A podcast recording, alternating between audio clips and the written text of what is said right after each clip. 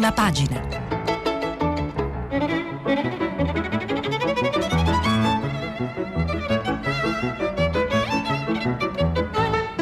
Questa settimana i giornali sono letti e commentati da Umberto Larocca, direttore del quotidiano online Open. Per intervenire telefonate al numero verde 800 050 333. Sms WhatsApp anche vocali al numero 335 5634 296. Buongiorno. Oggi è domenica eh, 30 agosto e eh, prima di iniziare la rassegna stampa vi ricordo come di consueto che stiamo pubblicando tutti i vostri messaggi sul sito di Radio 3. Partiamo dalla stampa, il quotidiano eh, torinese eh, dedica l'apertura a una sua intervista con Matteo Renzi che dice testo obbligatori e prof subito in classe. Parla il leader di Italia Viva, giudicheremo Azzolina alla riapertura delle scuole. L'editoriale eh, del giorno è firmato dal direttore della stampa Massimo Giannini ed è dedicato alle elezioni americane. Si intitola Trump, l'America e la cavalcata nell'Apocalisse. Scrive Giannini. Ora che è finita possiamo dirlo. A poco più di due mesi dal voto USA, i quattro giorni della convention repubblicana sono stati una cavalcata nell'Apocalisse, una rincorsa frenetica e nevrotica nel cuore di una nazione in fiamme e mai tanto divisa, impaurita, arrabbiata. Una escalation mai tanto esasperata di anatemi biblici e veleni ideologici, di violenze verbali e proteste sociali. La politica, svilita a Washington, dove il presidente più cinico e irresponsabile di sempre ha, inoc- ha inoculato altre tossine nelle vene del paese, inscenando il suo The Apprentice Law and Order, falsamente securitario, aizzando le minoranze afro- afroamericane alla ribellione razziale e poi spacciandosi alle maggioranze bianche come l'unico garante della pacificazione nazionale la giustizia violata a Kenosha, dove un altro nero è caduto, stavolta non soffocato dal ginocchio letale della legge, ma paralizzato dalla pistola facile della polizia. La pandemia negata negli USA, dove il commander in chief del partito negazionista a stelle e strisce si mette la mascherina non sulla bocca ma sugli occhi per non guardare l'abisso dei 180.000 morti per coronavirus. E prosegue Giannini, può darsi davvero che la tambureggiante angosciante crociata di Trump contro i nuovi eserciti del male gli abbia dato una spinta nei sondaggi, fino a recuperare punti sullo sfidante Sleepy Joe Biden.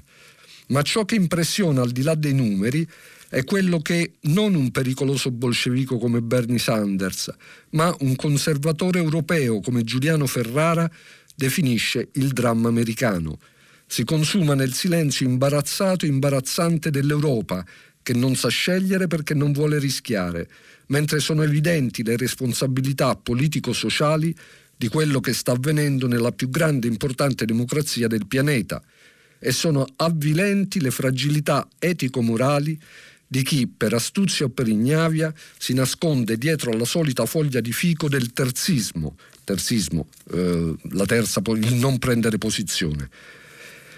I fatti di questa settimana lo dimostrano. Al di là delle note da scontro di civiltà suonate dalla gran cassa dei GOP, i conservatori, gli Stati Uniti non sono sull'orlo di una sanguinaria rivoluzione comunista che richiede la repressione e la riaffermazione di un partito repubblicano in armi. Le rivolte dopo il ferimento di Jacob Blake e le manifestazioni per il 57 anniversario del I Have a Dream di Martin Luther King sono state pacifiche. Chi è sceso in piazza ha chiesto diritti e non un colpo di Stato. E conclude Giannini, nonostante le sue imposture semantiche, però Trump va ascoltato con grande attenzione. Il 45 presidente non è affatto un incidente nella storia, inspiegabile e irripetibile. Con la sua misoginia e il suo razzismo, con il suo posticcio Make America Great Again, è e resta lo specchio, deformato quanto si vuole, di una nazione che in lui comunque si riflette e che per questo, qualunque sia l'esito del voto, lascerà tracce profonde nel corpo di quella democrazia. E forse anche nelle nostre, perché l'agente patogeno è contagioso, come dimostrano Bolsonaro e Orbán, Erdogan e Putin. Non sappiamo chi vincerà la sfida del 3 novembre. Trump potrebbe rifarcela perché in genere decide l'economia e l'ultima svolta della Federal Reserve può dargli una mano, ma sappiamo che mai come stavolta quel tornante della storia può cambiare il cammino dell'America, dell'Europa e del mondo. E ieri si è svolta a Berlino, ma non solo a Berlino, eh, si è svolta comunque a Berlino la, una grande manifestazione eh, negazionista di chi ritiene un'invenzione eh, del potere o dei poteri forti, per così dire, eh, il Covid-19 e a questo è dedicato sulla stampa un commento di Donatella Di Cesare intitolato Quell'onda nera del negazionismo. Scrive Donatella Di Cesare. Migliaia di manifestanti alla porta di Brandeburgo urlano aprite i cancelli, denunciano la follia del virus, pretendono lo stop immediato alle misure anti-Covid e passano già alle vie di fatto, non rispettano le distanze e sono senza mascherine. Sì, perché la mascherina non sarebbe che una museruola buona solo per gli schiavi. E così i no mask arrivano alla dimostrazione. L'ha organizzato un ambiguo gruppo che si chiama non per caso Querdenken 711, pensiero trasversale 711, ma al corteo spuntano bandiere del Reich ed è ormai chiaro che i gruppi di estrema destra, radicati e guerriti, tentano di cavalcare la protesta. È qui che occorre vedere per tempo il pericolo. La situazione sta precipitando anche da noi. Ormai si dà del terrorista a chi osi parlare del coronavirus con la serietà che richiede la situazione. Tutto sarebbe falso o comunque sopravvalutato, un'emergenza inventata dai politici, gonfiata e ingigantita dai media. Tra spavalderia menefreghista e complottismo dell'ultima ora, i, neg- i negazionisti aumentano, spalleggiati da personaggi pubblici che giocano a proporsi come novelli capipopolo dei sovranisti antivirus. Non bastavano Salvini e poi Briatore. Adesso Vittorio Sgarbi, sindaco di Sutri nel Viterbese, ha vietato l'uso all'aperto della mascherina. Solo ladri e terroristi si mascherano il volto. E conclude Donatella di Cesare, sarebbe un errore sottovalutare i fiancheggiatori dei Nomask, i capipopolo che fiutano il disagio, annusano la stanchezza e si ripropongono di trarne tutto il vantaggio possibile. Che cosa c'è di più facile di una crociata contro la mascherina museruola, di una guerra contro il virus sopravvalutato o addirittura inventato? Il preteso capopopolo alla Sgarbi non si limita ad articolare il malessere, fornisce già direttive in Spagna, in Inghilterra e soprattutto in Francia i contagi aumentano e la possibilità del lockdown è alle porte. Nel nostro paese la tensione è palpabile e cresce l'attesa per la riapertura della scuola e dell'università. Qui non si può fallire. Non sono più lecite confusioni, incertezze, indicazioni contraddittorie. È invece assolutamente indispensabile che la politica dia messaggi chiari e si rivolga direttamente ai cittadini per affrontare questa prova che ormai ha assunto un valore simbolico.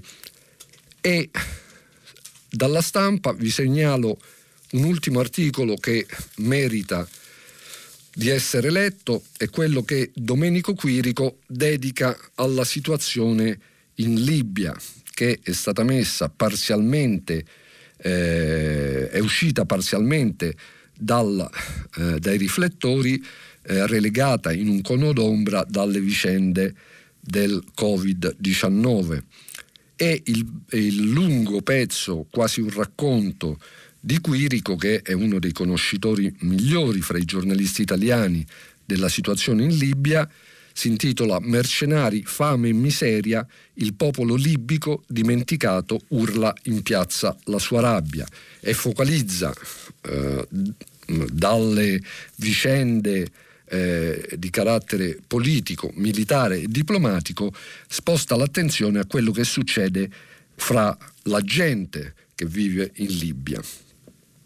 E i libici? Quando mai ci siamo preoccupati dei libici nella nostra taccagna realpolitik occidentale? Di cosa pensano, cosa vogliono, cosa sognano? I libici che prendono fiato appena quel che basta per restare vivi. Dieci anni dopo la opaca rivoluzione, tutte le piazze della Tripolitania si riempiono da giorni di gente furibonda, esausta, i libici appunto che protestano, chiedono, invocano, maledicono, bruciano copertoni e sfasciano qualche auto. Li prendono a fucilate con metodo, i miliziani, il torpidume di Al-Sarrai, il nostro uomo laggiù. Nella zona di Al-Asaba testimoni raccontano di case saccheggiate e civili uccisi. Eppure sono loro che dovrebbero appassionarci, non i parolai della guerra, l'elemento umano, la resistenza dell'indifeso uomo comune contro i corrotti, i fanatici, gli assassini. Non ci bastano i loro slogan, che sono puro linguaggio rivoluzionario. Stiamo morendo senza luce, senza acqua, senza cibo. No ad Haftar e no a Sarrai. Basta guerra, via i mercenari siriani e turchi dalla Libia. Stupore, sconcerto, silenzio da questa parte del mare. Questi chi sono? Si chiedono le cancellerie abituate ai volti di Haftar e di al-Sarraj, sbiadite comparse, ai rigori di Putin, di Al-Sisi, di Erdogan, i burattinai. Il mimetismo di un cessate il fuoco a cui nessuno crede, pieno com'è di opportuni distinguo, di punti interrogativi, di fughe in avanti seminati apposta come tagliole, mentre è solo la guerra che ha raggiunto il suo limite critico e deve essere riprogrammata per riprendere e per continuare. E prosegue Quirico. Intanto la Libia, mese dopo mese, anno dopo anno, assomiglia sempre di più al caos primigenio, quello delle nebbie della fabbricazione, solo che ne segue non il principio del principio, ma il principio della fine, i numeri di telefono di loschi criminali e capobanda sono finiti sulle riverite agende di ministri e ambasciatori occidentali come interlocutori. Il disordine vissuto dai libici invece assomigliava sempre più a quello che conclude le malattie gravi, già prima della morte, quando l'unità della carne si dissipa e scompare. Ogni notte, nel racconto di amici, l'Odissea dei libici aggiungeva nuovi capitoli, altre stazioni, Oggi solo un'ora di corrente elettrica, manca l'acqua, riso, pasta, latte, le bombole del gas per i generatori. Tutto sta aumentando. Funziona solo il mercato nero. Tutto si paga in dollari e dobbiamo fare file di ore per tentare invano di ritirare il denaro in banca. I libici, seduti su un mare di petrolio e alla ricerca di una latta di benzina diventata introvabile.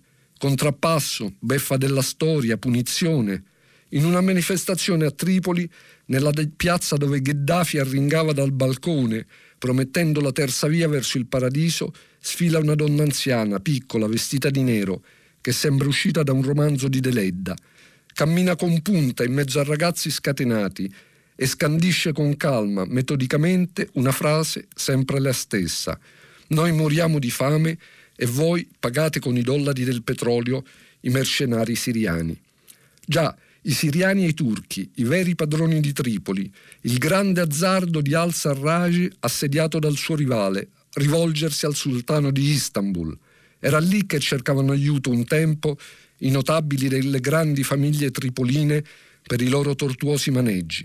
Le fotografie dei mercenari, lanzichenecchi siriani arruolati tra le bande dei, dei jihadisti che la Turchia ha assunto ad Idlib, che sventolano mazzi di denaro ricevuto come paga dal governo libico, ha umiliato i libici, che ora si chiedono se arriverà la pace, chi avrà la forza di mandarli via? Continueranno a imporre la loro sicurezza o passeranno sotto le bandiere degli apostoli del califfato della Sirte? E conclude Quirico. Pensavamo di aver scoperto la pietra filosofale per fermare i migranti, convulsa ossessione affidarli alle milizie libiche, gli scafisti assicurando un guadagno maggiore. E adesso sulle barche salgono proprio i libici, disperati come le loro vittime, e sbarcano sempre più numerosi in Sicilia e in Calabria. A Tripoli gira la propaganda di un numero di telefono, si chiama e si affitta un passaggio. Fin qui il pezzo davvero bello di Quirico. Repubblica invece titola eh, apre, eh, dedica il titolo principale della, della sua prima pagina al Covid, Covid cresce la paura, tampone per la Francia. Dopo il boom di contagi, il governo discute con Parigi esami obbligatori per chi entra e esce dal paese. Corsa ai test, ieri in Italia sono stati 100.000, mentre aggiungiamo c'è stata, come molti di voi sapranno, una lieve flessione dei contagi, che sono sopra, sono stati i nuovi contagi poco sopra quota 1400. E eh, il virologo Crisanti, a proposito dei test, dice bisogna triplicarli e renderli più rapidi. e poi Repubblica, sempre nello stesso titolo di apertura, annuncia la pubblicazione de, di un documento segreto a febbraio previsti già un milione di positivi e questa è un'esclusiva di Repubblica che andiamo subito a leggere perché ne vale la pena. L'articolo è firmato da Riccardo Luna e si intitola Lo studio sul tavolo del governo che già il 12 febbraio prevedeva fino a 60.000 morti. Il 12 febbraio, quindi 17 giorni prima, poco più di due settimane prima, che si verificasse il primo caso accertato di Covid in Italia. Il, scrive Luna, il 12 febbraio 2020 era il primo giorno in cui abbiamo iniziato a chiamare Covid-19 la malattia portata dal nuovo coronavirus. Quel giorno al Ministero della Salute c'era un'agenda fitta. Nel pomeriggio era in programma una riunione chiesta dall'Italia dei ministri della salute del G7 per fare il punto sugli scenari di diffusione del virus e le eventuali misure di contenimento.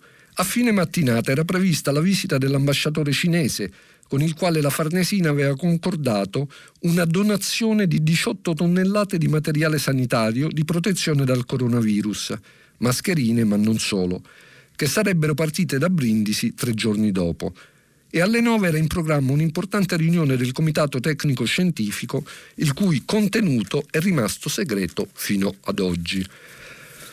L'oggetto della riunione era la presentazione di uno studio intitolato Scenari di diffusione di 2019 NCOV in Italia e impatto sul servizio sanitario in caso il virus non possa essere contenuto localmente era stato realizzato da un ricercatore della Fondazione Bruno Kessler, Stefano Merler, 51 anni, più della metà dei quali passati a costruire modelli matematici applicati alle pandemie.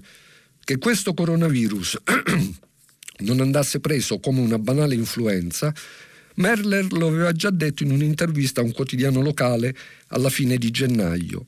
È una cosa seria, anzi serissima, erano state le sue parole non gradite dai tanti che in quel momento anche in Italia cercavano di minimizzare. Il 5 febbraio il presidente dell'Istituto Superiore di Sanità, Silvio Brusaferro, lo aveva invitato a Roma ad una riunione a porte chiuse sullo stato dell'arte del coronavirus e in quell'occasione Merler era stato invitato a produrre lo studio ufficiale che sarebbe stato discusso appunto la mattina del 12 febbraio. Lo studio si basa sui pochi dati arrivati fino a quel momento dalla Cina per provare a capire cosa sarebbe potuto accadere in Italia. L'impatto sul sistema sanitario, va ricordato che l'11 febbraio nel mondo c'erano 43.000 casi, di cui 42.000 però solo in Cina. I vari modelli presentati prendono in esame l'indice R0, l'indicatore del numero di contagi a partire da un infetto, escludendo due situazioni limite quella per cui il virus non arrivi in Italia, ipotesi che Merler nell'intervista di fine gennaio aveva escluso categoricamente, quindi dava per certo che il virus sarebbe arrivato in Italia, è quella di un virus fuori controllo come ad un certo punto a Wuhan, e cioè con l'R0 pari a 2,6, anche se in Italia per un mese poi sarà oltre la soglia del 3. I due scenari considerati plausibili dallo studio sono un R0 a 1.3 e un R0 a 1.7. E questi i risultati. Nel primo scenario i casi di contagio in Italia sarebbero stati circa un milione, nel secondo addirittura due milioni. Di questi i casi gravi che richiedono cure oscillano fra 200 e 400 mila. Il fabbisogno totale di letti in terapia intensiva varia fra i 60 e i 120 mila. Nel momento di picco, dice lo studio, ci sarebbe stato un gap di circa 10.000 letti nei riparti di, ter- di terapia intensiva, cioè sarebbero mancati 10.000 letti. Il documento non fa stime sul numero di morti, ma secondo, Mer- eh, ma secondo Merler eh, il tasso di letalità registrato in quel momento in Cina, applicato agli scenari italiani, produceva un risultato spaventoso, fra 35.000 e 60.000 morti da Covid-19. Da notare che 35.472 è il numero di morti effettivamente registrato fino a ieri in Italia. Era prevedibile ed era stato previsto. Dopodiché Riccardo Luna racconta come ci sono voluti tre mesi per ottenere attraverso eh, eh, l'accesso, una richiesta di accesso agli atti tre mesi per ottenere questo documento e poi conclude. Il documento non chiude la vicenda, ma semmai apre la strada a nuove domande. Ne citiamo alcune. Perché sapendo che il virus sarebbe arrivato in Italia e che era probabile che contagiasse oltre un milione di persone facendo 35.000 morti, tre giorni dopo abbiamo mandato alla Cina 18 tonnellate di materiale di protezione sanitaria? E poi, Cosa abbiamo fatto dal 12 febbraio al 9 marzo, quando inizia il lockdown, per preparare il sistema sanitario al probabile arrivo del virus? Abbiamo comprato mascherine, tamponi, predisposto protocolli di protezione del personale sanitario? E infine, quando e come si è arrivati ad avere finalmente un vero piano pandemico? A metà marzo, dicono alcuni. È possibile conoscerne il contenuto? È una storia importante che abbiamo il diritto di conoscere, non solo e non tanto per le eventuali responsabilità politiche e giudiziarie, ma per non ripetere gli stessi errori, adesso che ci prepariamo a far sì che la seconda ondata possa essere contenuta e gestita senza chiudere tutto, senza bare portate via di notte, senza spazzare via il nostro tessuto economico e produttivo, con un vero piano, un piano pandemico non segreto ma condiviso. E questo è, è uno degli articoli più interessanti sui giornali di oggi. Eh, ma Repubblica si occupa anche di altre questioni perché eh, oscurate eh, dalla, eh, dall'informazione sulla Covid-19 e sul coronavirus, in realtà continua uh, nel mondo, come ovvio, e anzi per certi versi si avvale dell'epidemia, il confronto fra le grandi potenze per assicurarsi una posizione di forza. A pagina 12 di Repubblica c'è un articolo che si intitola Cina e USA, duello nel Pacifico, le portaerei sulle rotte contese esercitazioni parallele e manovre da guerra fredda tra Washington e Pechino e rischio escalation. In quel tratto di mare dove ogni anno si muovono merci per 3.000 miliardi si gioca la nuova supremazia. Scambio di accuse e di provocazioni, schierato anche un ricognitore U2 e l'armata popolare allunga i wargames e lancia l'ennesimo moto, monito chiedo scusa, a Taiwan. E c'è un pezzo di Filippo Santelli che si intitola La strategia di Xi per trasformare il dragone in potenza navale. Scrive Santelli, all'inizio del XV secolo, quando la civiltà europea appena immaginava le, gran- le grandi esplorazioni oceaniche, l'imperatore cinese Zhu, eh, Zhu Di ordinò di costruire la flotta più grande al mondo.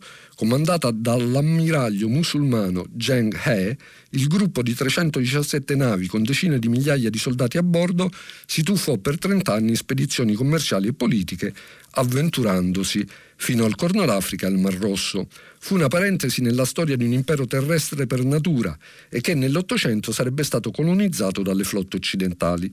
Oggi, 600 anni dopo, l'imperatore Xi Jinping sta provando a ripetere l'impresa, trasformare di nuovo la Cina in una potenza marittima.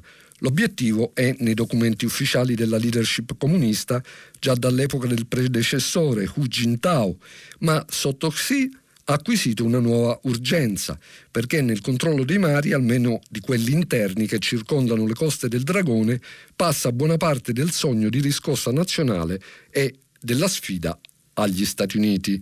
I cantieri di Pechino sfornano un ritmo senza pari cacciatorpediniere, fregate, corvette, sommergibili e portaerei, sempre più moderni.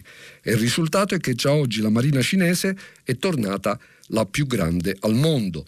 335 navi contro le 296 degli Stati Uniti. Di questo passo, entro il 2030 saranno 425. Una forza formidabile, per usare le parole del Congressional Research Service americano, la prima sfida alla supremazia USA sui mari dall'epoca della guerra fredda. Ma quantità non significa per forza qualità, nonostante la travolgente modernizzazione, parola chiave del comandante in capo Xi, la potenza navale cinese continua ad essere zavorrata da debolezze tecniche e strategiche che sarà difficile superare. L'obiettivo è quello di raggiungere il quasi dominio sui mari interni, il Mar Cinese meridionale e il Mar Cinese orientale, e di raggiungere il quasi dominio su questi due mari e impedire l'accesso americano ed è un obiettivo che sta diventando sempre più credibile. E fin qui la sfida nel Pacifico, ma la Cina non è l'unica eh, potenza eh, che eh, sfida gli Stati Uniti. C'è anche, anche se molto più sotto traccia e molto più ambigua, c'è anche una potenza europea che cerca di ridefinire la sua politica estera. Alla Germania è dedicato un articolo di Lucio Caracciolo che si intitola Se torna l'ambizione tedesca. Eh, scrive Caracciolo, la Germania sta pensando l'impensabile, a fermarsi ago della bilancia degli equilibri euro-mediterranei, anche a costo di accentuare lo scontro con gli Stati Uniti che dal 1949 si sono intestati l'area via NATO, ambizione evocata tre anni fa da Angela Merkel, con accenti sibillini in una birreria bavarese dopo il primo incontro con Trump. Il tempo in cui potevamo affidarci agli altri è trascorso. Noi europei dobbiamo prendere in mano il nostro destino, dove europei, per la Merkel, sta anzitutto per tedeschi. Al tempo la sentenza di Merkel pareva reazione agli sgarpi di Trump contro i cattivi tedeschi, ma il reciproco disprezzo fra i due leader esprime un cambiamento strutturale nelle relazioni fra Berlino e Washington. Potrà essere addolcito se Trump perderà le elezioni, ma la sostanza resterà. Quest'estate lo si è visto su ogni scenario di crisi, dalla partita del Recovery Fund alla crisi greco-turco-mediterranea e alla Bielorussia, Berlino si è fatta avanti come centro di gravità, talvolta senza avvertire nemmeno i partner neanche fosse l'America.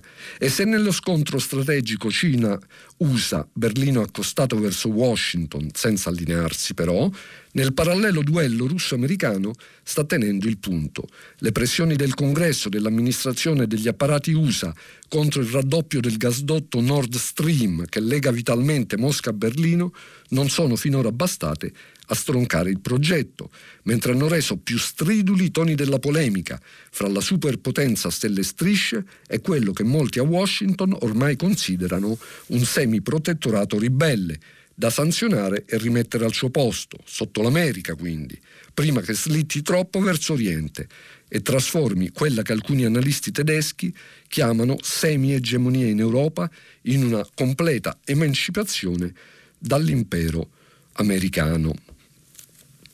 E un ultimo articolo di eh, carattere diverso, vi segnalo da Repubblica, ed è scritto da Gino Castaldo, eh, si intitola Sul palco con Heroes, lavoratori invisibili, siamo qui per voi, e tratta del primo live in streaming, eh, il primo concerto live in streaming a pagamento che si terrà il 6 settembre, vediamo di che si tratta e perché potrebbe essere una svolta eh, imposta in, è determinata dal coronavirus. Scrive Gino Castaldo, tira aria di rivoluzione, anzi di più, si respira una sensazione nuova che ha a che vedere con la consapevolezza, con la solidarietà, con l'impegno comune, ovvero esattamente tutto quello che al sistema musicale italiano, abituato di solito all'ognuno per sé e Dio per tutti, è sempre mancato. L'evento che si svolgerà il 6 settembre all'Arena di Verona potrebbe essere ricordato in futuro come un momento decisivo sul cammino di queste elementari conquiste. Si intitola Heroes, non tanto perché l'impresa al solo pensarci abbia in sé qualcosa di eroico, non tanto per celebrare l'alto passo della poetica di David Bowie, il suo sublime canto rock della perdizione, quanto come dedica essenziale e dovuta a tutti i lavoratori della musica, quelli che faticano e sgobbano perché tutti noi possiamo godere dei piaceri dell'arte e che la pandemia ha ridotto al lumicino, con conseguenze economiche devastanti. Sul palco dell'arena saranno in 42, perfino troppi per nominarli tutti, da Coez a Fedez, da, da Salmo ai Subsonica, Diodato, Tommaso Paradiso, Achille Lauro, Levante, e poi Brunori, Brunori SS, Michele Bravi, un elenco molto variegato, ma che rappresenta bene la nuova scena uno schieramento potente e inedito, un'armata che appartiene al mondo dei buoni, schierata per combattere il freddo velenoso del contagio. Per vedere tutto questo, altro elemento assolutamente inedito, potremo collegarci in streaming dalle 19 del 6 pagando un biglietto. Quindi è il primo concerto virtuale a pagamento della nostra storia. L'incasso sarà devoluto alle categorie in difficoltà della musica. Per muovere tutto ciò, e anche questa è una notizia, si mos- sono messi insieme in tanti a partire da un'impresa sociale, eccetera, eccetera. E eh, il Corriere invece dedica a una retroscena delle dichiarazioni eh, sulla Covid, il suo titolo delle dichiarazioni di Conte, eh, no, eh, dichiarazioni non ufficiali ma eh, al momento non smentite, dedica il suo titolo di apertura, il Corriere della Sera, no a un'altra chiusura. Conte, prudenti ma senza limitare la ripresa. Dopo l'allarme di Macron, positivi in leggero calo, record di tamponi, negazionisti, come abbiamo visto, scontri a Berlino. E vediamo con un po' più di precisione che cosa dice, che cosa dice Conte nella retroscena di Alessandro eh, Trocino. Se la Francia si avvia mestamente a una run 3 che deve fare i conti con oltre 7.000 contagi, l'Italia accusa un aumento del numero dei positivi che viene tenuto costantemente sotto osservazione da Palazzo Chigi, ma che al momento non prefigura scenari simili a quelli di Parigi il presidente Emmanuel Macron ha parlato di un possibile secondo lockdown nazionale, mentre il presidente del Consiglio Giuseppe Conte ribadisce che non vede alcuna prospettiva di nuova chiusura completa delle attività. Quello del Premier è un giudizio che si basa sul fatto che all'aumento dei contagiati non corrisponde per ora, per ora un incremento dei ricoveri. Il sistema sanitario è in una situazione molto diversa rispetto a quella di qualche mese fa, quando le terapie intensive erano al collasso e quindi almeno per ora nessuna previsione di tornare al lockdown, come spiega il Premier Conte. Con il nostro sistema siamo fiduciosi di poter affrontare l'autunno con prudenza, ma senza limitare le attività economiche. Dobbiamo rispettare le minime regole precauzionali vigenti che ci consentiranno di assicondare la ripresa che si è già manifestata nei mesi scorsi come certificato dall'Istat. Il Paese deve correre in sicurezza. Fin qui il no al lockdown dopo i dubbi di ieri eh, seguiti alle dichiarazioni di Macron che invece il lockdown eh, non escludeva. Ma la notizia politica più importante di oggi ce l'ha in prima pagina un quotidiano economico, il Sole 24 ore, che nel, in un sondaggio determina eh, e, e indica un vantaggio molto significativo del centrodestra alle prossime regionali nelle Marche, una delle regioni eh, decisive per de- determinare la vittoria dell'uno o dell'altro fronte. Eh, il pezzo è dello studioso Roberto Dalimonte e di Davide Angelucci. Eh, Marche, Acquaroli al 51,8%, Acquaroli il candidato del centrodestra. Il centrodestra stacca PD e Movimento 5 Stelle sondaggio Wimpole Cise per il Sole 24 Ore. Il centrosinistra di Mangialardi al 36,1 e Mercorelli candidato del Movimento 5 Stelle, all'8,9. Eh, tradizionale roccaforte rossa, la regione potrebbe passare sotto la guida del centrodestra dopo anni di amministrazione ininterrotta di centrosinistra. Eh, la partita sarà decisa in un confronto tra centrosinistra e centrodestra, con i grillini però nel mezzo a fare da possibile ago della bilancia, insieme con gli indecisi e l'area del non voto.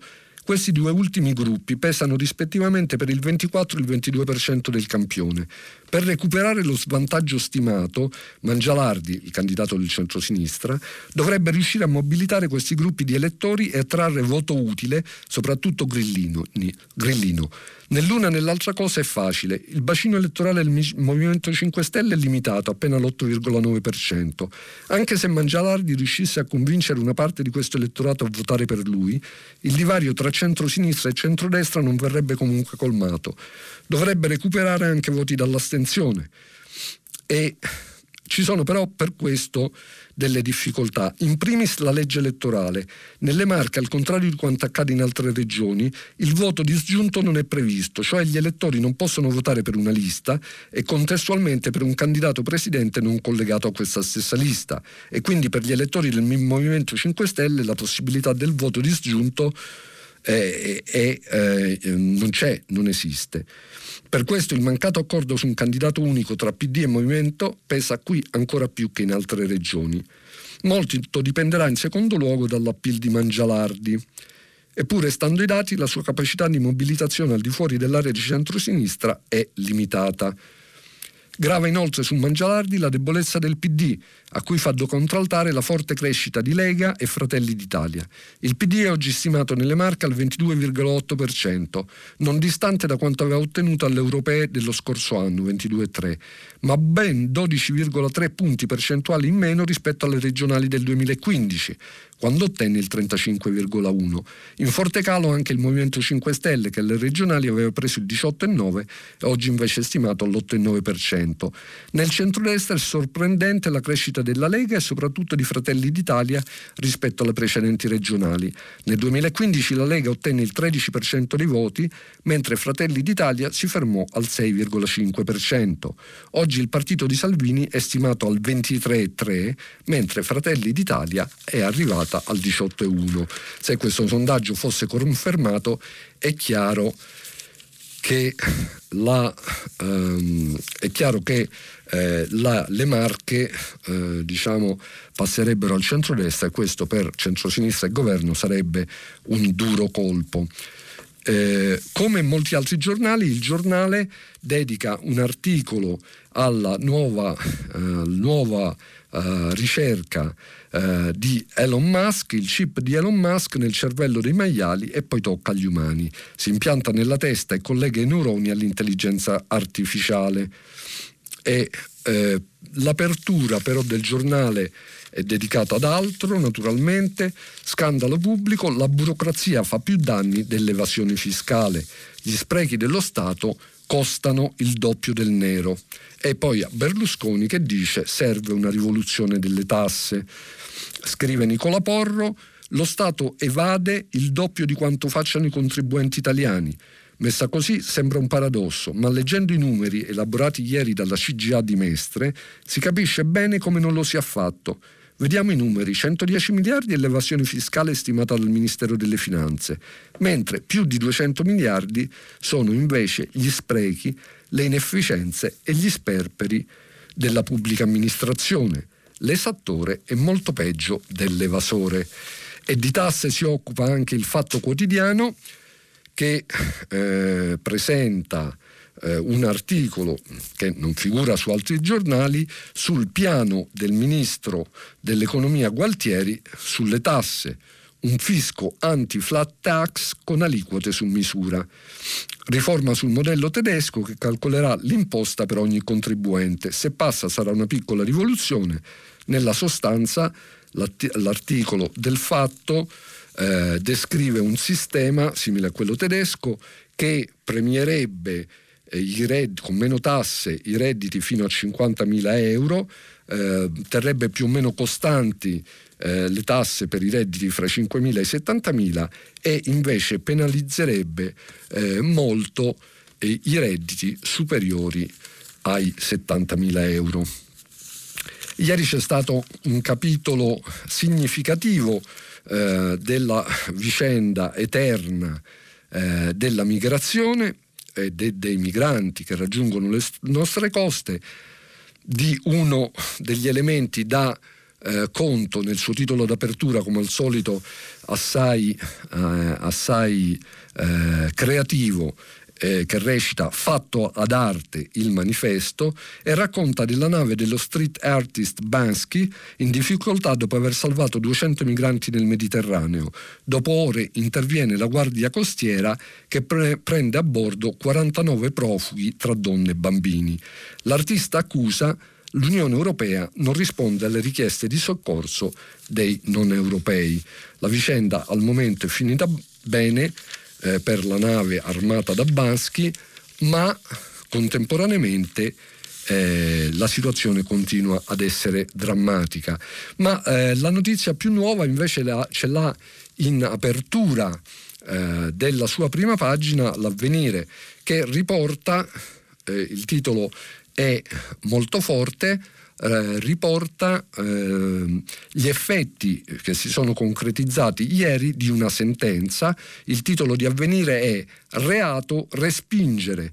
Tornano con permesso di soggiorno cinque eritrei riportati in Libia nel 2009. La sentenza pilota a Roma illegale il fermo in mare.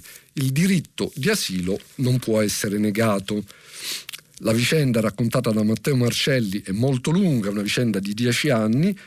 Si tratta sostanzialmente di un gruppo di eh, migranti che vennero fermati in mare, eh, riconsegnati alle motovedette libiche, che poi anni dopo cercarono di eh, arrivare in Italia via terra e aiutati da eh, eh, da Amnesty International hanno fatto una causa e oggi rientrano in Italia dopo che nel 2019 il Tribunale ha riconosciuto il diritto, ha riconosciuto sostanzialmente che il diritto di asilo va riconosciuto anche se non si è già arrivati sul suolo italiano, quindi stando sui barconi i cinque richiedenti eh, asilo non potevano essere rispediti in Libia. E per finire, la verità dà la sua versione delle vicende delle, della, dei migranti nel Mediterraneo, col titolo d'apertura riparte la movida delle ONG, non fanno in tempo a smistare gli arrivi a Lampedusa che il centro si riempie oltre ogni limite. Disordini, fughe e proteste in mezza Italia e tornano i barconi guidati dalla nuova Carola e pagati dagli artisti chic. Qui l'allusione è evidentemente a Bansky. E un articolo di Daniele Capezzone dice intitolato Cifre e propaganda, tra gli immigrati più contagi non è razzismo, è un dato di fatto. Nell'articolo di Capezzone si sostiene che le percentuali in polemica con il fatto, con un articolo che eh, il fatto pubblicava ieri e si intitolava Salvini smentito, sono migranti solo 4 infetti su 1000, in realtà sostiene eh, Capezzone che dati alla mano i migranti sono il, fra i migranti i positivi sono il 4% e non il 4 per 1000. Detto questo, se si fa il conto di 30.000 migranti arrotondando che sono arrivati in Italia dall'inizio dell'anno il 4% sono 1200 positivi e attribuire a 1200 positivi come ha fatto il leader della Lega Salvini quando ha detto che il vero problema sono i migranti e non le discoteche aperte è francamente risibile. E quella della verità mi sembra da questo punto di vista eh, francamente disinformazione e se partiamo dai numeri i numeri vanno interpretati e interpretati rigorosamente, non un tanto al chilo. E finisce qui per oggi eh, la rassegna stampa, adesso c'è lo stacco pubblicitario e poi, come di consueto, le vostre domande. Umberto La Rocca, direttore del quotidiano online Open, ha terminato la lettura dei giornali di oggi. Per intervenire chiamate il numero verde 800 050 333, sms whatsapp anche vocali al numero 335 5634 296. Si apre adesso il filo diretto di prima pagina. Per intervenire e porre domande a Umberto La Rocca, direttore del quotidiano online Open, chiamate il numero verde 800 050 333. Sms WhatsApp anche vocali al numero 335 5634 296. La trasmissione si può ascoltare, riascoltare e scaricare in podcast sul sito di Radio 3 e sull'applicazione Rai Play Radio. Pronto? Sì, buongiorno. Buongiorno. Eh, telefono in merito alla situazione che si sta verificando in Sicilia, allo scontro. Mi, mi può, chiedo scusa, mi può dire il suo nome? Ah, ha ragione, ha ragione, mi scusi lei. Eh, sono Mario, telefono da Roma. Buongiorno Mario. Buongiorno. Allora, stavo parlando della situazione in Sicilia dove c'è anche lo scontro a livello di TAR, eccetera, eccetera, col governo. Però adesso al di là degli aspetti giuridici e di tutto il resto, volevo il suo parere in merito al fatto che a me sembra, eh, sembra che il governo italiano si sta comportando con la Sicilia come l'Europa si comporta con l'Italia. In altre parole, tu stai lì, sei situato in una certa posizione geografica e mi dispiace, ma l'onere di, eh, dell'accoglienza ricade tutto su di te. Ora stiamo parlando di qualche migliaia di persone, ma che cosa ci vorrebbe organizzare una ridistribuzione su un territorio nazionale grande 300.000 km quadrati? Però questo non avviene, cioè si mandano al collasso i centri d'accoglienza, si ignorano le proteste del sindaco di Lampedusa che insomma è un'isoletta da quattro soldi dal punto di vista territoriale, che non può continuare a ricevere tutte queste persone però eh, c'è questo scontro fra il governo che io francamente non riesco a spiegarmi. Sì, eh, guardi, io penso questo, eh, penso intanto che il paragone che lei fa è assolutamente suggestivo e che ehm, il governo, al di là dei provvedimenti al di là del fatto che naturalmente eh, il fenomeno migratorio è un fenomeno epocale e che eh, ha visto una serie di politiche diverse eh, messe in campo per eh, affrontarlo e nessuna è riuscita significativamente a risolverlo in termini, in termini accettabili. Quindi un problema epocale ed estremamente complesso. Detto tutto questo, però, penso che eh, la politica eh, dell'immigrazione di questo governo sia uno degli aspetti più manchevoli eh, dell'attività eh, del, del, Conte 2, come di solito eh, viene chiamato giornalisticamente il governo, il governo formato da maggioranza, dalla maggioranza del partito, di Partito Democratico e Movimento 5 Stelle. manchevole per le ragioni che dice lei, cioè perché dei provvedimenti d'urgenza d'urgenza eh, sono stati presi soltanto eh, in eh, maniera palliativa, diciamo, ma non decisiva, e poi anche perché eh, nonostante le promesse non si è rimesso mano alla legge eh, Salvini sull'immigrazione, ancora non, non, ci si è messa mano. Eh, ci sono due scusanti che però vanno tenute presenti, la prima naturalmente l'emergenza, l'emergenza Covid e la seconda appunto eh, la, complessità, eh, della, la, complessità, della, situazione. Eh, detto questo, qualcosa di più il governo senz'altro eh, avrebbe potuto e avrebbe dovuto fare. Pronto? Buongiorno, sono Marco da Genzano di Roma. Buongiorno Marco. Buongiorno. Senta, no, facevo una riflessione in merito all'articolo che credo abbia letto da Repubblica sul fatto che eh, sembrerebbe i dati delle, della pandemia fossero noti a secondo uno studio già da febbraio di quest'anno. E lo ricollegavo in maniera un po' iperbolica ovviamente al discorso dei segreti di Stato, nel senso che mi sono sempre chiesto che il segreto di Stato secondo me non avesse senso alcuno, mai. Però in casi come questi probabilmente vengo smentito, in quanto chissà quanti studi di situazioni come queste che poi non si sono venuti a verificare sono presenti. Quindi probabilmente tenere un po' di riservatezza su situazioni come queste fino a che poi non si ha la certezza di quello che avviene sarebbe utile.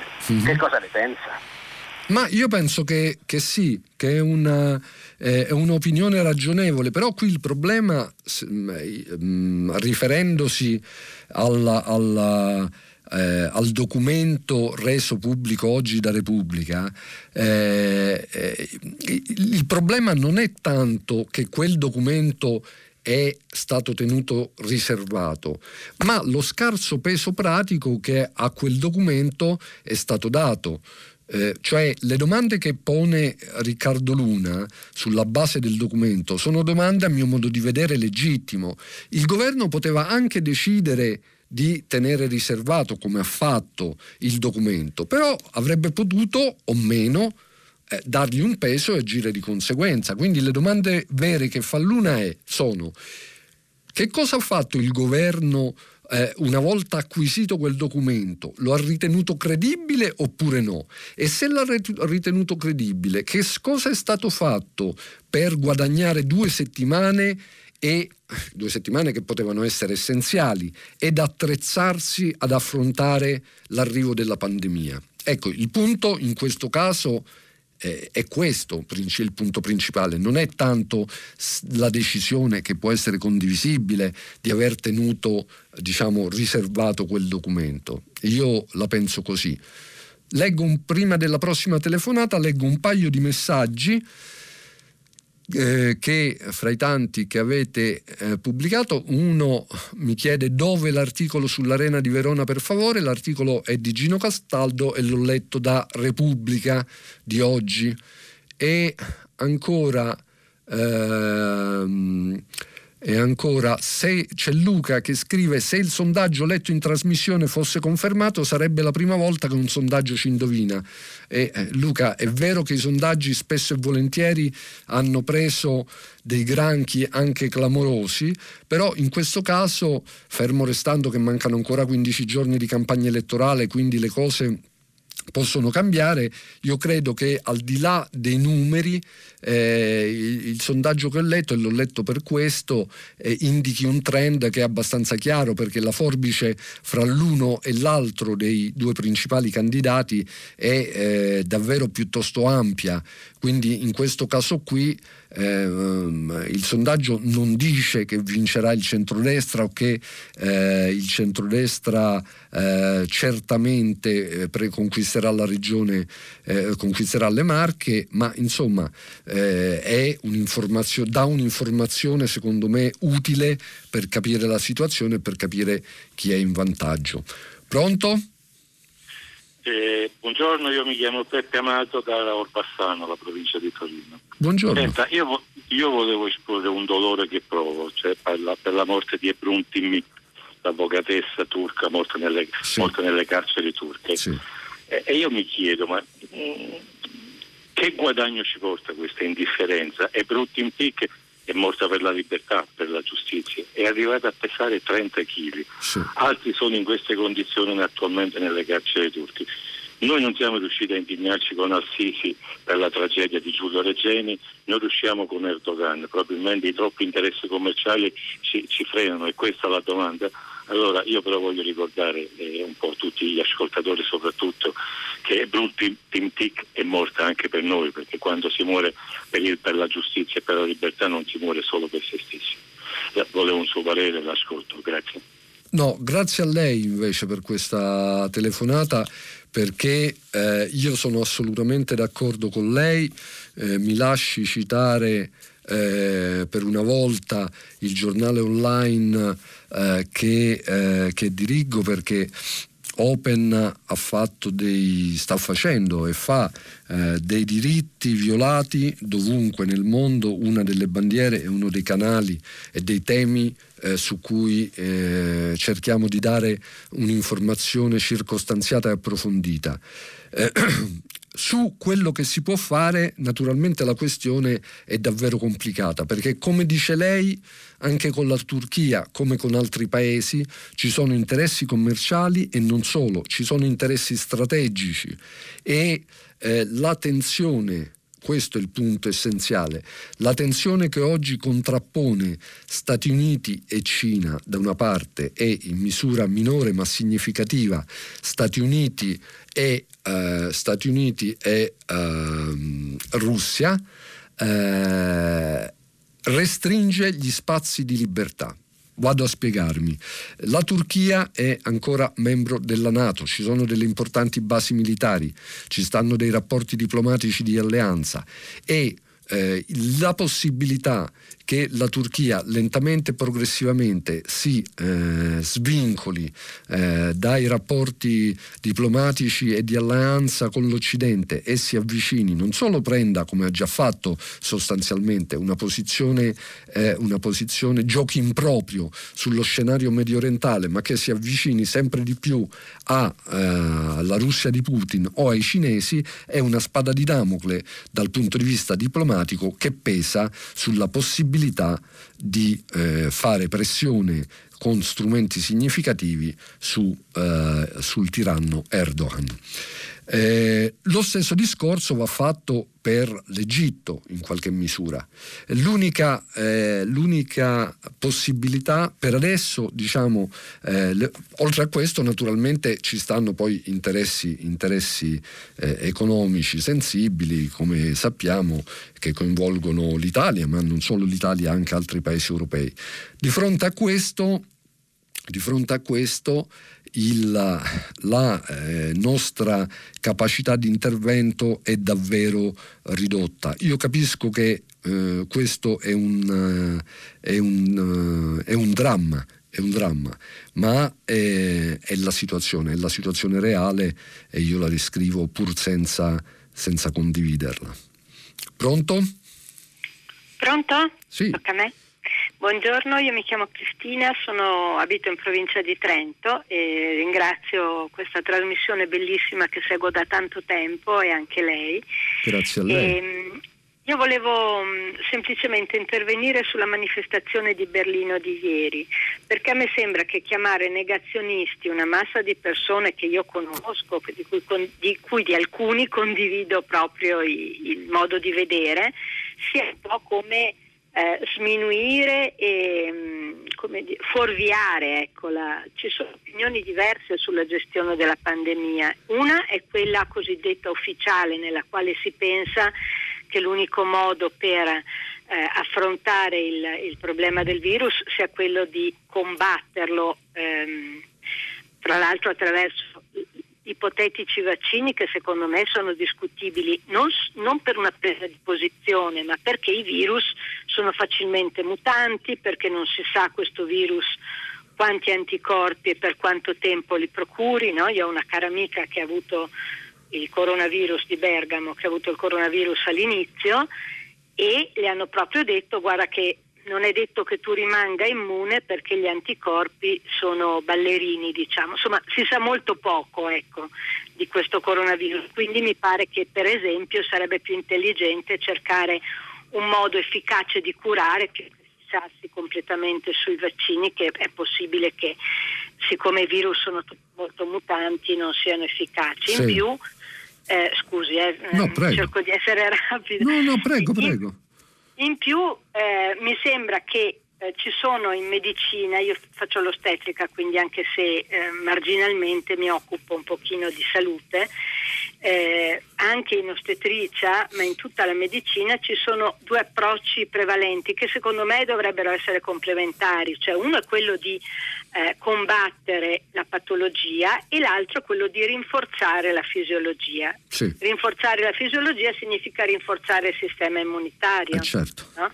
ecco, il, il, sistema immunitario è studiato da molti anni, c'è anche un'associazione, una, mm, si chiama associazione, una società italiana di psiconeuroendocrino immunologia che a livello universitario che lavora molto sul legame fra aspetti psicologici, emozionali eh, in, legati al sistema immunitario. Insomma, quindi voglio dire che non è che tutti quelli che pensano che non mettere la mascherina eh, possa che, che contestano un uso generalizzato delle mascherine, per esempio, sono convinti che non esiste la malattia, ma che per esempio io mm, posso dire la mia piccola esperienza personale, io quando metto la mascherina per più di due ore poi ho mal di testa, allora non, la metto sempre quando entro in un negozio, quando entro in una situazione di affollamento, ma se eh, devo parlare, per esempio un insegnante a scuola che parla per due ore con la mascherina, secondo me alla fine è ipossigenato e l'ipossigenazione fa male al sistema immunitario. Allora voglio dire, è, un, è, complessa e nuova questa situazione, sarebbe bene un po' sentire le opinioni di tutti senza criminalizzare chi la pensa diversamente dal mainstream. Ecco, questa era solo la mia, mio, la mia opinione. Eh, Vorrei sì. sentire anche la sua. Sì, certo. Eh, signora, io la ringrazio davvero della telefonata perché eh, ehm, la trovo um, una telefonata di estrema ragionevolezza.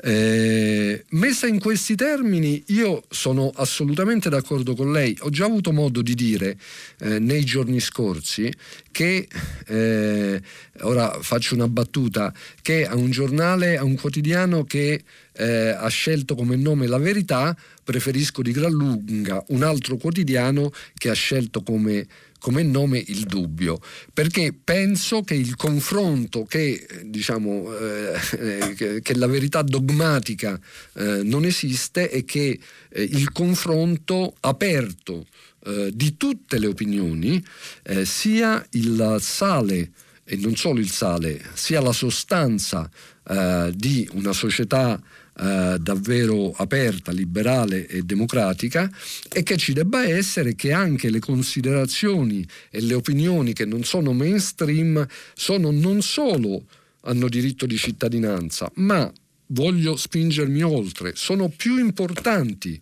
di quelle mainstream perché sono quelle che consentono di mettere le prime alla prova e che comunque ci salvano dal conformismo, che è una delle eh, eh che in qualche modo è eh, una delle è la tabbe o può diventare la tabbe di una società, di una società aperta, come diceva, come la chiamava eh, Karl Popper. E venendo al merito della questione, quindi in queste, in, sono assolutamente d'accordo con lei su questo primo punto, cioè sul fatto che opinioni ragionevoli come quelle che ha espresso lei nella sua telefonata hanno non solo diritto di cittadinanza ma sono importanti. Venendo al merito, lì l'accusa di negazionismo o il, l'etichetta per esempio di Novax non è che viene applicata a chi dice che i vaccini non sono un toccasana, perché per esempio il vaccino antinfluenzale che molti di noi fanno è, è notorio che copre aiuta, ma fino a un certo punto, e che spessissimo ci prendiamo l'influenza e anche un'influenza virulenta nonostante aver fatto il vaccino. Quindi che non sia un toccasana non c'è dubbio. Però sull'altro fronte è anche vero che da quando faccio il vaccino anti-influenzale, questa è la mia esperienza, prendo l'influenza di solito, con un'eccezione di un anno, qualche anno fa, prendo l'influenza eh, un po' meno di eh, prima né eh, l'uso del vaccino preclude quella che è l'altra strada. Adesso si stanno studiando i vaccini, ma non è che si sta puntando tutto esclusivamente sui vaccini, perché oggi dal punto di vista delle terapie i medici sanno molto di più di quel che sapevano eh, a febbraio, marzo, aprile e quindi stanno aggiustando e sta evolvendo anche la ricerca di terapie contro eh, il Covid-19 eh, più adeguate. Eh, né eh, l'approccio, un approccio, esclus- un approccio diciamo, eh, f- mh, mm, farmaceutico, farmacologico es- esclude l'approccio fisiologico che, eh, sotto, del, del quale lei sottolineava l'importanza. Quello che, cioè diciamo, quindi eh, la qualifica di negazionisti o di riduzionisti eh, va e secondo me deve essere applicata soltanto a due categorie di persone, cioè quelli che negano a prescindere l'esistenza eh, della malattia, che ipotizzano senza prove, perché anche quella è una tesi che si può sostenere, quella del complotto, quella del virus prodotto in laboratorio, ma bisogna esibire delle prove. Chi invece la sostiene senza portare degli elementi o degli indizi o delle argomentazioni diciamo, che quindi non può essere discussa, eh, sono eh, persone che si collocano in una sfera dogmatica e quindi appunto meritano, secondo me, il titolo di negazionisti. Pronto? Buongiorno, sono Maria da Forlì. Buongiorno Maria. Eh, avevo scritto un messaggio riguardo alla dispersione di Stato delle risorse in confronto alla evasione fiscale. Ah, mi spiace, e... non, non, l'ho visto. No, no, ma non lo deve aver visto lei, l'ha visto chi di dovere. Ah. E infatti mi hanno chiesto di commentare questa cosa eh, perché eh, io ho scritto un verso di De André che mm, dal testamento di Tito, ma io senza legge rubai in nome mio e quegli altri nel nome di Dio. Mm-hmm. Ed è la stessa cosa poi che possiamo vedere nella gestione dei migranti, nel senso che ci focalizziamo esclusivamente sull'arrivo di queste persone, ma il nostro problema reale è che non sappiamo gestirli una volta che sono in casa nostra. E perché lo Stato e tutti i cittadini italiani, perché lo Stato è fatto da tutti noi, eh, lucriamo su questa cosa in realtà c'è troppa gente che eh, guadagna da sia lo spreco dello Stato sia ad esempio la gestione dei migranti che abbiamo al momento e non possiamo pensare di risolverla quindi in questo modo. C'è un interesse troppo grande. Ma guardi, eh, che ci siano eh, italiani che lucrano e eh, sugli sprechi eh, e eh, sulla gestione dei migranti, gestione dei migranti eh, abbiamo delle inchieste eh, sia eh, dell'autorità giudiziaria sia delle inchieste giornalistiche che hanno dimostrato eh, abusi e eh, sui soldi pubblici elargiti per eh, il mantenimento dei migranti in Italia. Eh, quindi non credo che ci siano dubbi. Che poi questo sia il sistema è tutto da dimostrare. Una cosa è certa, che eh, gli sprechi ehm, eh, sono sì generati da inefficienze, ma che ci siano dei fortissimi interessi che a sostegno eh, dell'esistente. È dimostrato proprio dal fatto che in moltissime forse politiche di colore diverso, governi di colore diverso, hanno cercato con di, con alterni successi di limitare di limitare gli sprechi, eh, di tagliare, qualche cosa è stato fatto naturalmente, però il fatto che ancora adesso ci sia una situazione di questo genere dimostra non solo eh, le, la difficoltà di modificare sistemi eh, sociali, politici, istituzionali eh, così complessi come sono quelli eh, che abbiamo costruito, per cui più è complesso il sistema, eh, più l'esistente è forte, più la capacità di modificare, la possibilità di modificare è, diciamo, diminuisce. Eh, però dimostra anche senza alcun dubbio che ci sono degli interessi consolidati dietro. Su questo ci sono davvero pochi dubbi. Pronto?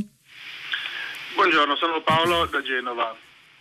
Buongiorno Paolo. Eh, purtroppo mi devo ricollegare alla questione Covid, argomento di cui preferisco di solito non parlare, ma soprattutto alla statistica. Ora, io lavoro sono uno scienziato, lavoro all'università e quindi modelli e statistica sono il nostro pane quotidiano e contrariamente a quanto detto prima credo che i modelli funzionino.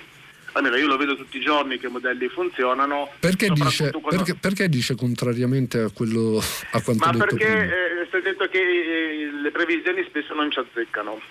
Ma però si trattava, diciamo, eh, non so a cosa si riferisce, si riferisce al pezzo di Repubblica sulla eh, sul, diciamo, eh, sulla previsione dei numeri della pandemia. Esatto, esatto, il documento sì. rivelato oggi da Repubblica, va bene. Esatto.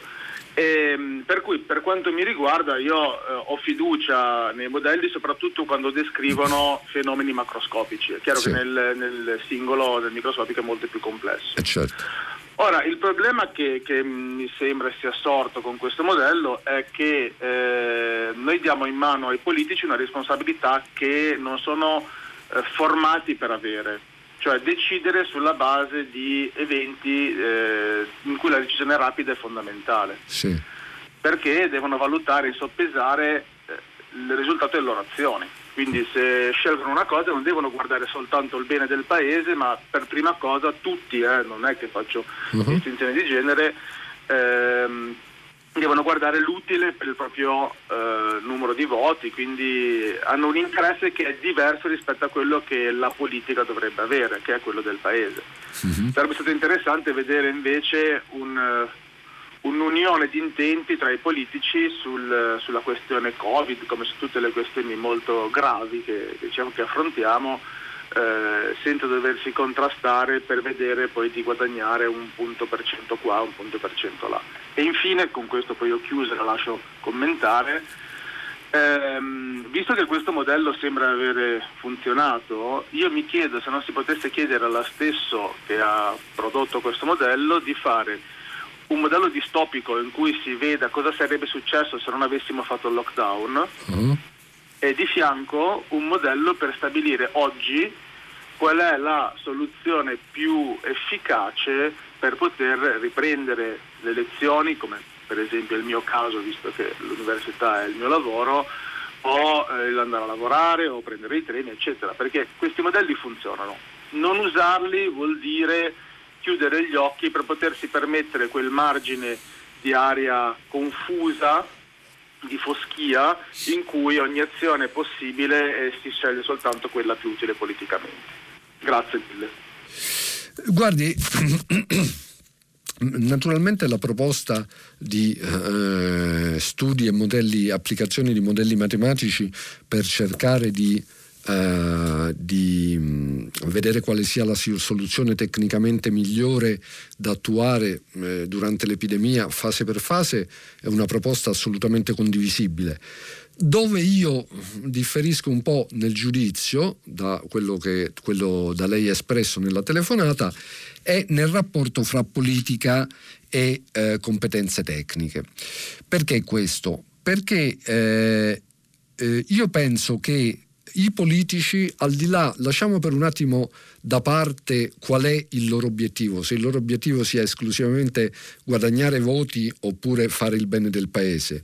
Io penso che però che il compito dei politici non è possedere delle conoscenze tecniche che con tutta evidenza non hanno, ma è eh, identificare e, ser- e servirsi di eh, consulenti tecnici altamente specializzati che eh, consiglino delle mh, soluzioni tecniche a determinati problemi e poi subentra il politico che deve in qualche modo conciliare quelle con una scelta che è eminentemente politica, conciliare quelle scelte con altre esigenze no? diverse che hanno uguale diritto di cittadinanza. Io tendenzialmente, ora spiego fra un attimo um, meglio che cosa intendo, però prima faccio una premessa. Io tendenzialmente diffido eh, delle critiche alla politica in quanto tale, cioè diffido eh, del, del, piove governo ladro eh, indifferenziato eh, pur essendo assai critico nei confronti eh, di come la politica si è mossa negli ultimi decenni in Italia, eh, con tutti i distinguo del caso, penso che la politica abbia commesso numerosi errori ed abbia perduto eh, molta credibilità, una credibilità ormai diciamo questo processo degenerativo va avanti secondo me da circa 50 anni e le varie ondate nuoviste eh, quella di Berlusconi nel 94, eh, quella dell'Ulivo di Prodi, eh, poi quella del Movimento 5 Stelle e, o, o quella eh, della Lega, non sono riuscite a dare risposte, nessuno è riuscito a dare risposte eh, convincenti oppure laddove ha dato risposte convincenti non ha dimostrato eh, sufficiente coesione per poter durare e quindi influenzare in maniera decisiva la trasformazione del paese. Fatta questa premessa, eh, eh torno al problema che sollevava lei all'inizio. Io non penso quindi che i politici eh, siano in linea di principio, eh, inter- sono interessati come giusto che sia a eh, come dire, a creare consenso intorno al loro progetto. La cosa importante è che questa eh, creazione del consenso sia fatta intorno a un progetto, un progetto che eh, i politici, una determinata forza politica ritiene utile per il Paese. Da questo punto di vista non c'è contraddizione fra ricerca del consenso e ricerca del bene del bene generale, diciamo. Ora che poi la politica non riesca ad arrivare a uh, questo livello è un altro discorso. Ma in linea di massima, eh, quello che dicevo e chiudo, quello che voglio dire è questo, che quando si danno, quando i tecnici danno delle indicazioni eh, per fare un esempio proprio che mh, mm, riguarda una situazione che si sta creando in questi giorni, quando i, poli- i tecnici del Comitato Tecnico Scientifico danno un parere o producono un modello che spiega quali sono le condizioni essenziali per tornare a scuola, questo non esclude naturalmente il problema della decisione politica. Perché? Perché dall'altra parte ci stanno una serie di eh, possibilità concrete, limitate, eh, che impongono che rispetto al modello eh, eh alcune, alcune condizioni del modello non possano essere realizzate. Non so, per esempio, lo spazio minimo a scuola di un metro in queste condizioni non può essere mantenuto. Allora qui si pone il problema della scelta politica. Che cosa fare? Riaprire ugualmente le scuole o rinviare? E su questo non ci sono soluzioni tecniche possibili, diciamo. C'è un, se si dà importanza alla riapertura della scuola, c'è la responsabilità politica di arrivare al miglior compromesso possibile e poi prendere una decisione. O si rinvia oppure si apre la scuola anche se non tutte le condizioni sono rispettate. E nella capacità, nell'intuito, eh, nella eh, capacità di creare consenso intorno alle scelte che poi la politica fa, sta la virtù vera della politica, quella che oggi in larga parte secondo me manca. Pronto? Pronto, buongiorno, salve, sono Andrea da Forlì. Buongiorno Andrea. Buongiorno anche a lei. E dunque, controvoglia eh, se insomma, ci vogliamo esprimere con un linguaggio che adesso va di moda, mi appiccico l'etichetta di no mask o di negazionista. Bene. Mi autodichiaro tale. Eh, ripeto, controvoglia, userei più volentieri, diciamo così, non so, un pensatore critico, un, una coscienza aperta, insomma, diciamo che sicuramente volendo rientrare no, nel, nel, nel numero dei no mask non sto dalla parte destra, no? sì. mi autodichiaro, sì. mi, auto, eh, sì, mi autodichiaro anarchico, quindi sicuramente sto da tutt'altra parte. E, lamento semplicemente questo fatto, non mi addentro in eh, questioni diciamo troppo grandi, mm-hmm. rimango sul, sul particolare. Sì. Il, l'articolo di Donatella Di Cesare sulla stampa, no? sì. eh, l'onda nera del negazionismo.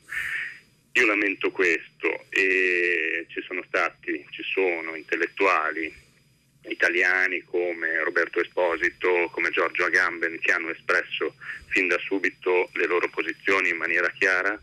Eh, penso a Immunitas no, di Roberto Esposito, sì. alla pandemia, all'invenzione della, della, sì, dell'epidemia di, eh, di Giorgio Agamben che ovviamente ha fatto tanto rumore, eccetera, eccetera e intellettuali che sono rimasti coerenti con la propria posizione. Donatella di Cesare. E che poi, eh, che fra l'altro di destra non sono, anzi tutt'altro. Assolutamente, men che meno appunto eh, la professoressa di Cesare, che però esattamente sei mesi fa scriveva eh, su una rivista online, Global Project, la, del, un articolo sulla democrazia immunitaria, anzi era un'intervista per la, per la precisione, parliamo del 28 di febbraio, in cui appunto accusava il fatto di eh, accusava la democrazia di essere diventata sostanzialmente immunitaria, ovvero di, essere, eh, di avere scambiato la libertà, la responsabilità con eh, il bisogno di protezione. Vabbè, questo poi è un discorso molto vecchio, no? pensiamo al grande inquisitore di Dostoevsky da certo, lì in avanti o certo. indietro, insomma adesso gli esempi sarebbero diversissimi.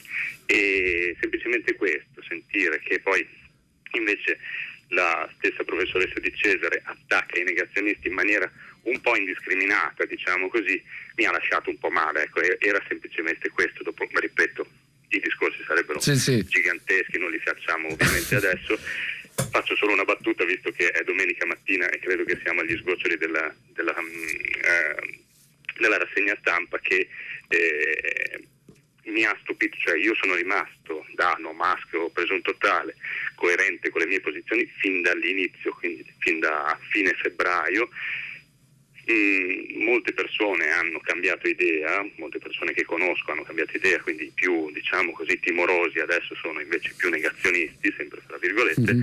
e quelli che però mi danno un pochino più fastidio sono quelli che appunto hanno fatto il salto, ma non mi hanno detto ah ma tu avevi ragione, quindi gente che ha la memoria poco buona e quindi... Beh certo però punto... guardi, questo lo capisco. Battuta, naturalmente, certo. no? no? questo lo capisco bene, però eh, come lei sa, diciamo, eh, per, per, eh, questo è vero per ognuno di noi, spesso e volentieri non è, è, difficile cambiare posizione, ma riconoscere di averla cambiata è assai più difficile. Io quell'articolo della professoressa Di Cesare, l'intervista che lei cita, non la ricordavo, quello che aggiungo alla sua telefonata è che naturalmente tutte eh, le posizioni, ripeto, hanno diritto eh, di cittadinanza in una società aperta, soprattutto se sono argomentate eh, come la sua, come quella eh, di Agamben, come quella eh, di altri. Eh, ehm, devo dire che poi naturalmente eh, quando eh, però eh, nell'interesse pubblico la scelta è fatta, alle regole ci si adegua. Ecco, questa è una distinzione importante, alle regole ci si adegua, nei limiti naturalmente consentiti dalla legge e dalle norme, eh, perché questa è la democrazia.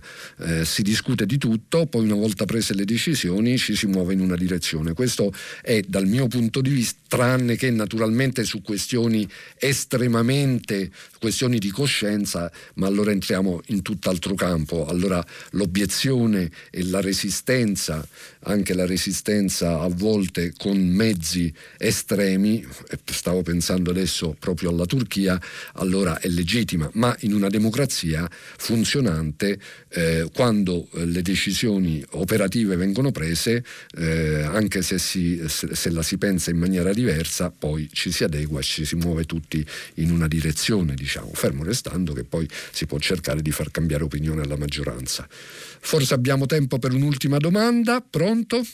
Eh, sì, buongiorno, sono Simona, sono Lugari, sono anestesista da 30 anni. Soltanto una chicca a smentire quello che sembra sia lo spauracchio mascherina. Io vivo, vivo, ho vissuto il mio lavoro, mi porta a stare ore ed ore in sala operatoria con colleghi chirurghi, colleghi strumentisti, tutti belli mascherati ad affrontare interventi chirurgici di estrema complessità, sia di attenzione che di abilità nessuno sviene per mancanza di ossigeno, nessuno taglia un'arteria invece di una, uh, un lembo da tagliare perché ha ipossia, solo questo. Quindi io capisco il disagio della mascherina perché sono tanti anni che mi devo vestire per entrare in sala operatoria. Ma da lì io parlo di persone sane che non hanno graffito bene. A dire che la mascherina leva la concentrazione, leva l'ossigeno, fa svenire. Mi sembra che ci sia un po' di eh, così, influenza psicologica. Questo era solo per fare riflettere le persone che vedono la mascherina come uno spauracchio, come un impedimento. Purtroppo il Covid esiste, il Covid ha, ucciso 30.000 nostri connazionali, 1.500 miei colleghi.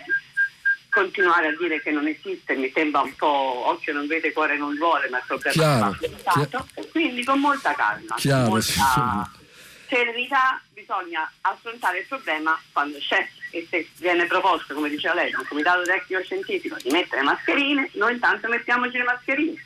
Poi diamo tempo al tempo e vediamo quello che c'è. Sarà l'unica cosa che eh, diciamo la prima barriera che ci protegge la mascherina, io sarei ben felice di avere la mascherina piuttosto che una Tutto. Grazie.